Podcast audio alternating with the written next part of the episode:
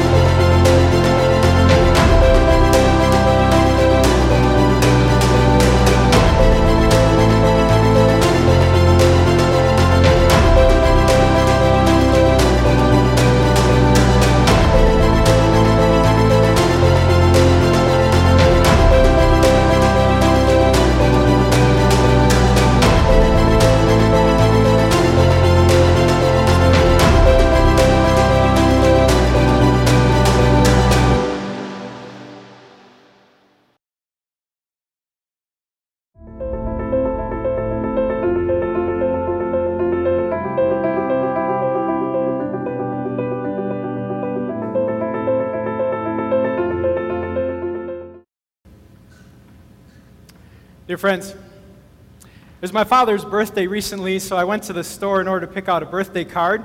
Don't know if you're in this practice. And I had this debate do I go sentimental or do I go humorous? We happen to be in a store called Five Below. My girls really love this store. You can buy all junk under $5, and uh, pretty good concept. And uh, I saw a, a, a card that just stopped me in my tracks. When I read this card, like I had a laugh that just, just busted out. And people looked at me in the aisles, I think, and they're like, calm yourself down, man. Nothing can be that funny. And my kids even said, you're like, Dad, I don't think I've ever seen you laugh that hard, like, ever. And um, I don't know if you've ever been there with like a birthday card or something humorous. I debated on whether to share my sense of humor with you. Is that okay if I do? You want to see the card? Okay, so, so thank you. So I'm going to set up a little bit. When my parents come, we usually play hangman. And, and, that's a great thing to do, especially if you're like waiting for a meal to come, you know, a napkin or whatever. And so we had different words and, uh, you know, certain things going. So this was the hangman theme.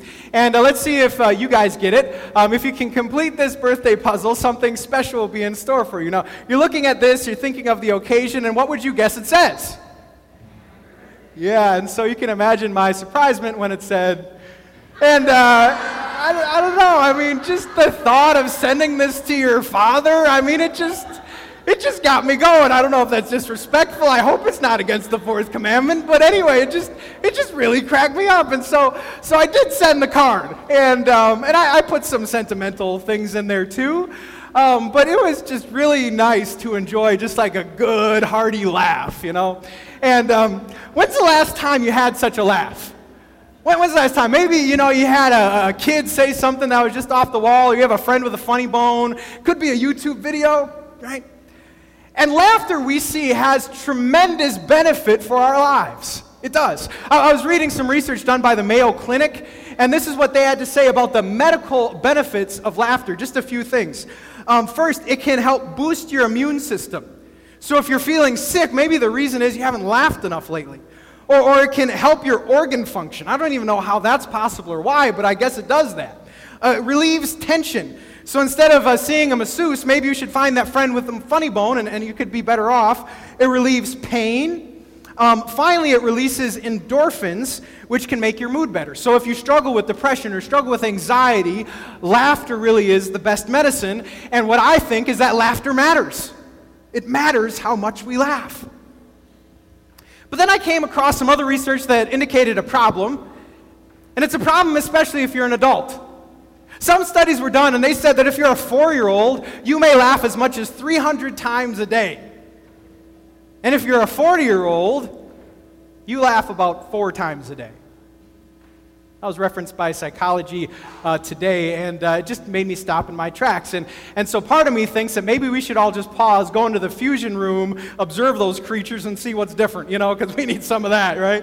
You know, and, uh, and it struck me because I don't know if you know this, like some people are just more serious and some people are more funny, and I tend to just be like a serious, uptight guy. So, so I just, I just related to me. And, and, and then I, I have all explanations, you know, like uh, you just don't get all the pressures and responsibilities of life you know, and kids and a job and, and things that happen. And, and you'd be serious too if you were in my shoes and all this. And maybe you can relate to what I'm saying. And I wonder if, if you, like I, would like to get a little bit of laughter back.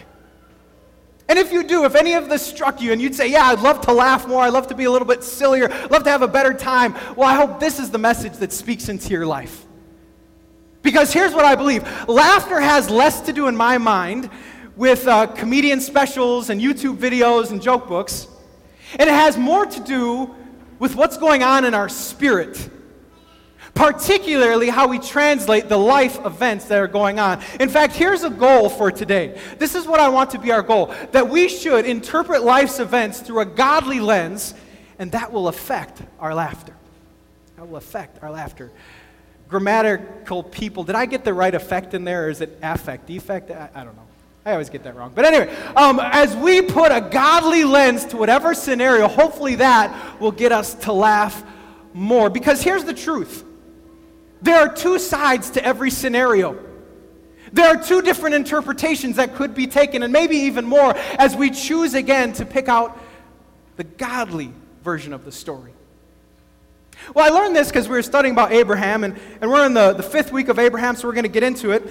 And um, they have an event happen. And, and, here's what's going on God shows up, and he says, You're finally going to get the, the child that was promised. This is 24 years later when he promised the child first. Abram was 75 when he was gotten the promise. Now he's 99 when he hears the child is coming. That's a long time to wait. Sarah, the same, has been waiting 24 years. Now, when they hear the news, they both laugh. They have the same reaction, but they're on radically different wavelengths. The, the reason they laugh is radically different, and that's what we're going to talk about that radically different interpretation. So let's get into our story. We're first going to take a look at Sarah. And, and Sarah is unfortunately, our bad example for today. Um, he, I'll set up the context. The angels show up at the tent of Abraham and they show tremendous hospitality and, and they give him a meal. And, and one of the angels happens to be God and says, Again, you're going to have a child. What we're going to do is we're going to jump into the story at verse 10. So look at verse 10 with me. We're going to skip right to verse 10. It said, Then one of them said, and this is God, I will surely return to you about this time next year, and Sarah, your wife, will have a son. Now, Sarah was listening at the entrance to the tent which was behind them. Abram and Sarah were already very old, and Sarah was past the age of childbearing. So Sarah laughed to herself as she thought, After I am worn out and my Lord is old, will I really have this pleasure? Then the Lord said to Abram, Why did Sarah laugh? Will I really have a child now that I'm old? Is anything too hard for the Lord or too marvelous for him? I will return at the appointed time next year, and Sarah will have a son. Sarah was afraid, so she lied and said, I didn't laugh. God cuts right through it, but he said, Yeah, you laughed. I love that. Just candid, like, I'm not going to dance with you. You know, I'm God anyway, so yep, you did it. Anyway. Um, so we're going to take again a look at why Sarah was laughing. We're going to take a look at Abraham's response and hopefully learn, again, how to interpret things through a godly lens, okay? I was watching a comedian's uh, little YouTube video, speaking of comedians, and it was a comedian who was talking about the difference between the doorbell ringing at home 20 years ago versus the doorbell ringing at home today. Does anyone know what I'm talking about? This is a good one. This is good. So let me just freshen up everyone who hasn't seen this one. Um, 20 years ago, if your doorbell rang, here's some of the things that would happen. Usually, you'd get excited. You would turn on the lights, you'd maybe rush to the door. If the kids were wearing socks, you'd slide. You wouldn't even check through the window or the peephole. You just swing that door right open because you had company. Sometime you would invite them in and say, Here is our living room, because that's what a living room is for, I guess. I don't know. Um, but anyway, and you might even have some Sara Lee crumble cake or have some coffee, and you'd be like, We have guests. And if the phone rang, because there weren't cell phones, you'd say, Leave the phone. We have company. That's how important it was. Now it's today. I don't know what your household is like. But when the doorbell rings in our house, we don't turn on the lights, we turn them off. We don't scramble, we duck. We tell the kids to hide, and if you do have to move, you army crawl so that they hopefully don't see you through the window. Sometimes you're afraid. And so you grab whatever will protect you. If you have a bat, you grab a bat. If it's a steak knife, it's a steak knife because you don't know who's at the door anymore. Right?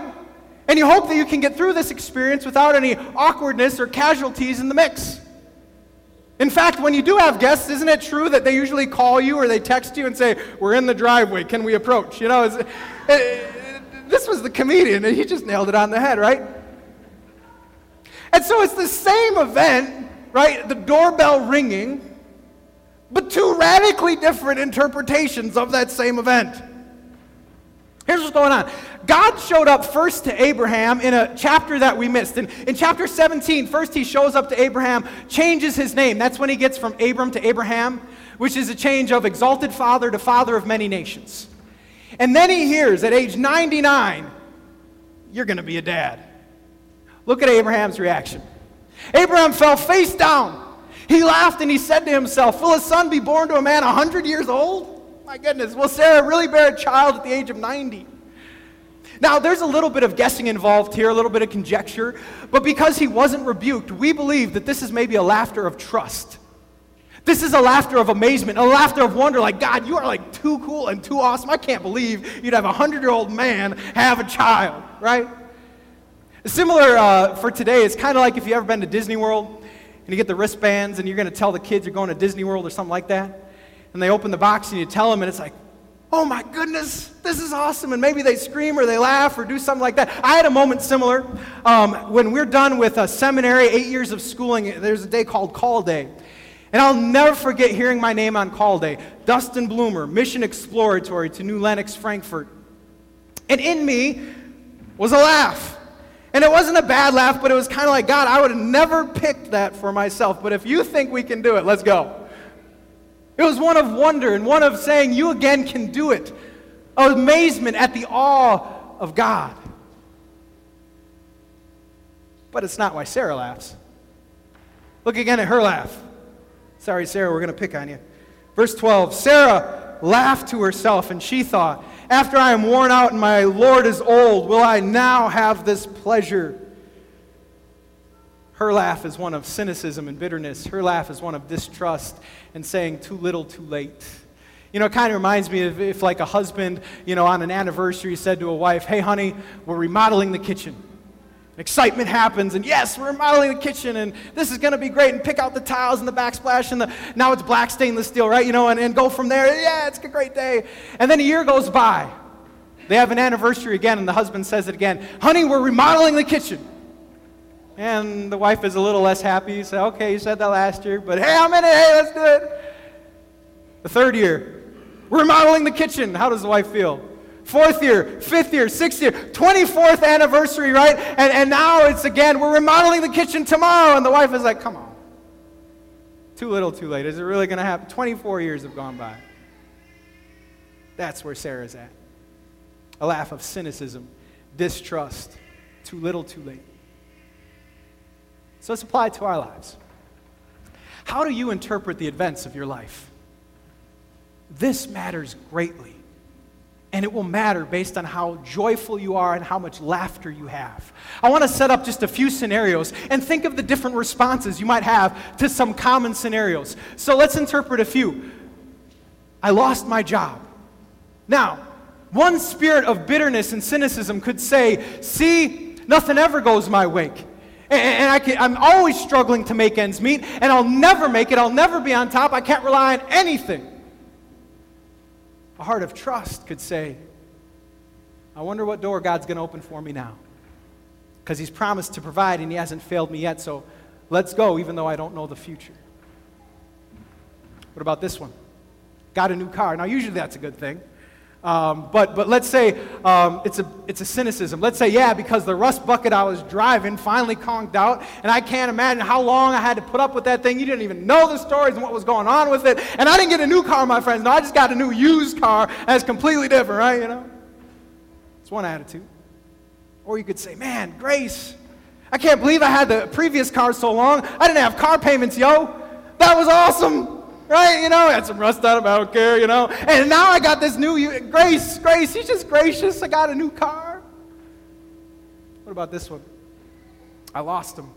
And I don't know what that is. Maybe it's a light example like an animal, you know, a pet, a dog.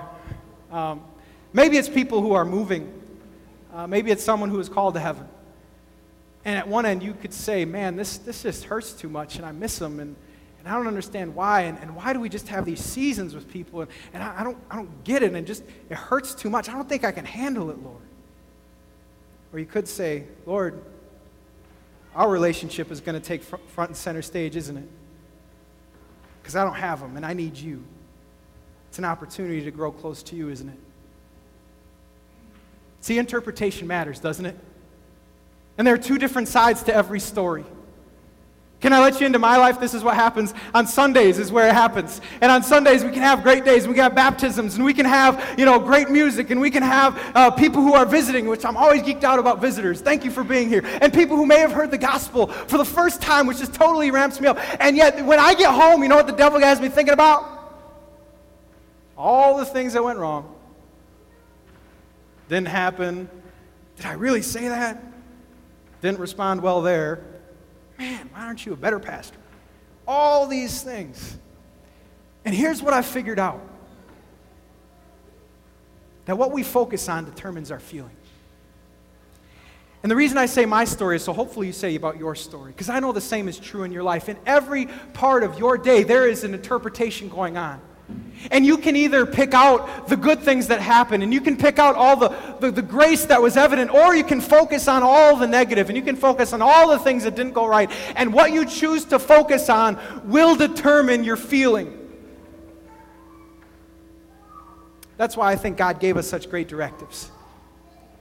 In Philippians chapter 4, after he just said, Rejoice, have laughter, be joyful, he then said this, didn't he? He said, So fill your minds, if focus determines feeling. Fill your minds with whatever's true. We're going to do that today. And whatever's noble, we're going to, we're to fill our minds with that today. And right and pure and lovely and admirable, think about such things. If you want your laughter back, what I believe God is saying is pick out the positive. Do it radically. Do it intentionally. Plan to do it in your day. Some people I know have thanks journals. I think that's really cool if you're a journal person. Write down, remember the, the grace of God that happened on that day. I, I know you like to do lists. This is your to do list. You got to figure this out. How are you going to pick out the positive? This is the to do list. Some of you are talkers. And, and I don't know about you, but we give news reporters a bad time, don't we? I don't know how many you read the news and like, yeah, they just always are miserable and I don't read the news anymore. They just report on all what's wrong. How often do we do that with our own lives? Beating up those news reports. How often is the news that you're sharing with others the bad, the, the not so good? You, you, we, we need to fill our conversations with all the good things that have happened too. We need to report on the good. If you're a talker, talk about it. If you're contemplative, then meditate about such things. Figure out a way we can focus on the positive. You know, uh, Sarah was called to the carpet because she didn't. Let's look again at verse 13. It said, Then the Lord said to Abraham, Why did Sarah laugh? Will I really have a child now that I'm old? Is anything too hard for the Lord? I will return at the appointed time next year, and Sarah will have a son. And Sarah was afraid, so she lied and said, I didn't laugh. But he said, Yeah, you did laugh. I wonder how many times God looks down at us and says, You asked for the kid and now you're complaining about him? You asked for the job, I gave it to you and now you're complaining about him? You asked for the car and the house and now the, the, the problems there. What, what, what am I supposed to do with you? Are you going to pick out the positive or are you going to focus always on the negative? I tell you, I want to be done with the complaining spirit to the Lord. I want to leave that here and do whatever I can to fill my conversation and my heart with His goodness and His grace. Because the reality is, He gave us a lens on this earth. He said, Not every day will be a bed of roses, not every day will be hunky, hunky dory. He said, Jesus, in this world you will have trouble. And we know why it is. If you're a Christian, you know why. It's because of sin. Adam and Eve sinned, we've carried on that sin. And what does sin bring? Sin brings many curses. It brings death, chaos to creation. It means decay for our bodies. You can't escape it. It means decay in our relationships. All these things happen because of sin. So, no, we're not going to have ever a perfect life. But grace will be there. That I promise you. God says, no matter what you go through, I go with you. God says, no matter how cursed your life feels, I bore the true curse once for all, so you don't even have to taste the full amount of suffering. I have forgiven your sins and set you free. Christians, I want to call you. We should understand this perspective that the world is miserably broken because of sin, but our God is the only one offering hope and healing. Set your minds on Him. Remember His goodness and set your expectations. See, if sin and grace sets the course of our salvation, so I think there is sin and grace in every circumstances of our life. And you can either focus on, again, the sin and the brokenness of what just went on, or you can focus on the grace of what's happening right now. It's your choice. Pick the positive, pick the grace. So now we got to fill our minds. And are you ready to fill your minds with, with the true and the noble and the admirably? If you are, just say, Yep. Yep, me too. That's why I came. I want some joy. So let's do it. And, and first of all, I want to talk. This, this story is just funny, right? There's a hundred year old dude who's going to be a father. Like, that's funny. I, it reminds me of what we do for 100 year old people as we get into Abraham's. You know what we do? The only thing I can think of is we do this. You make the Smucker's jar. Don't know what else you make, right? So Zelma Trafton, you know, there we go. Or I got a, I got a dude up here, Ralph Cohen. Way to go! He made it to 100. Now, um, I've been watching a little bit of the Olympics. Can you imagine? I was trying to think of the equivalent of a 100 year old having a child. I think one of the equivalents is like if a 100 year old was like on the Olympic team. So, like, let's consider like Zelma is like the, the last leg of the relay for swimming. It's not Ledecky. The Zelma's going to go in and she's got it, guys, you know, and the, the hope of the team. That'd just be crazy, right? Or, or let's say, you know, uh, Ralph, he's going to be part of the dream team. Do we still call it that? I don't know. But instead of Kevin Durant, there's Ralph dunking over people, right? Like, that is the equivalent of a, a dude having a baby. I was considering this even with moms. I know there's some moms in the building, you know, and kids too, which is awesome. Can you imagine if, like, your grandmother or great grandmother called you and said, Hey, I don't know what to expect, what I'm expecting, you know, can you help me out? Or, Hey, when this child comes, I'd really like to set up a play date. Thanks, great grandmom. Yeah, we'll get together. set up the baby gate. Like, that's just an impossibility. That, that is crazy, and yet God did it because He's that cool. Right? You know, I, I love that. I love that about our God because what I've seen about God, He's the God of the impossible. He says crazy, impossible scenarios, they're nothing to me.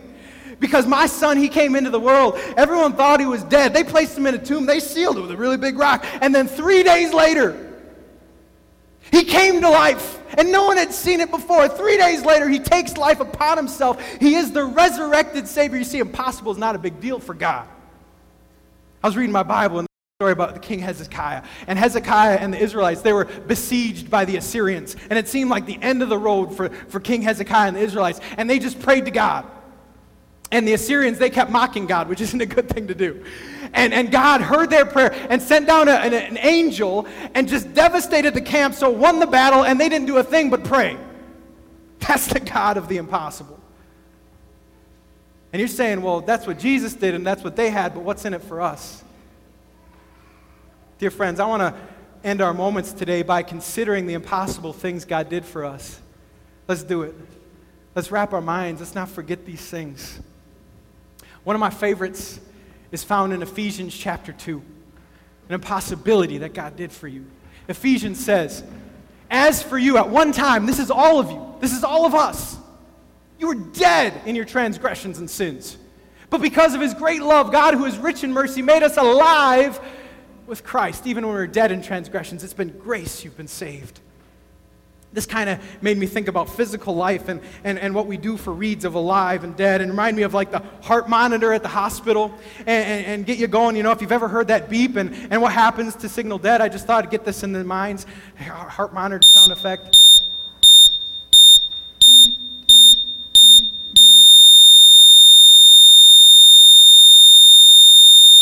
That's loud. Anyway, what I see is that we were deep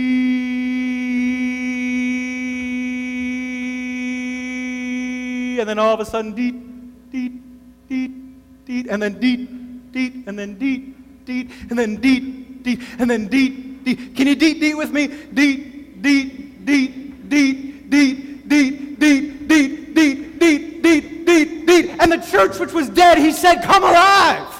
That's what I did for you. We should rejoice that once we had no hope for salvation. We were on a path to destruction, but God says, Death doesn't matter to me. No, I raise things all the time. And if you are spiritually dead, I raise you right now. In fact, if you're listening, this gospel is enough to make you alive right now. That even though you might be feeling deep, He can make the deep, deep possible. And that's going to happen continually as we walk with God and hear His word. That's amazing. But there's more. One of the passages that you'll always hear being an amazing love, if there's one passage, it's Romans 5, verse 8, and I love this passage. It says, While we were sinners, Christ died for us. While we were God's enemies, we were reconciled to Him through the death of His Son.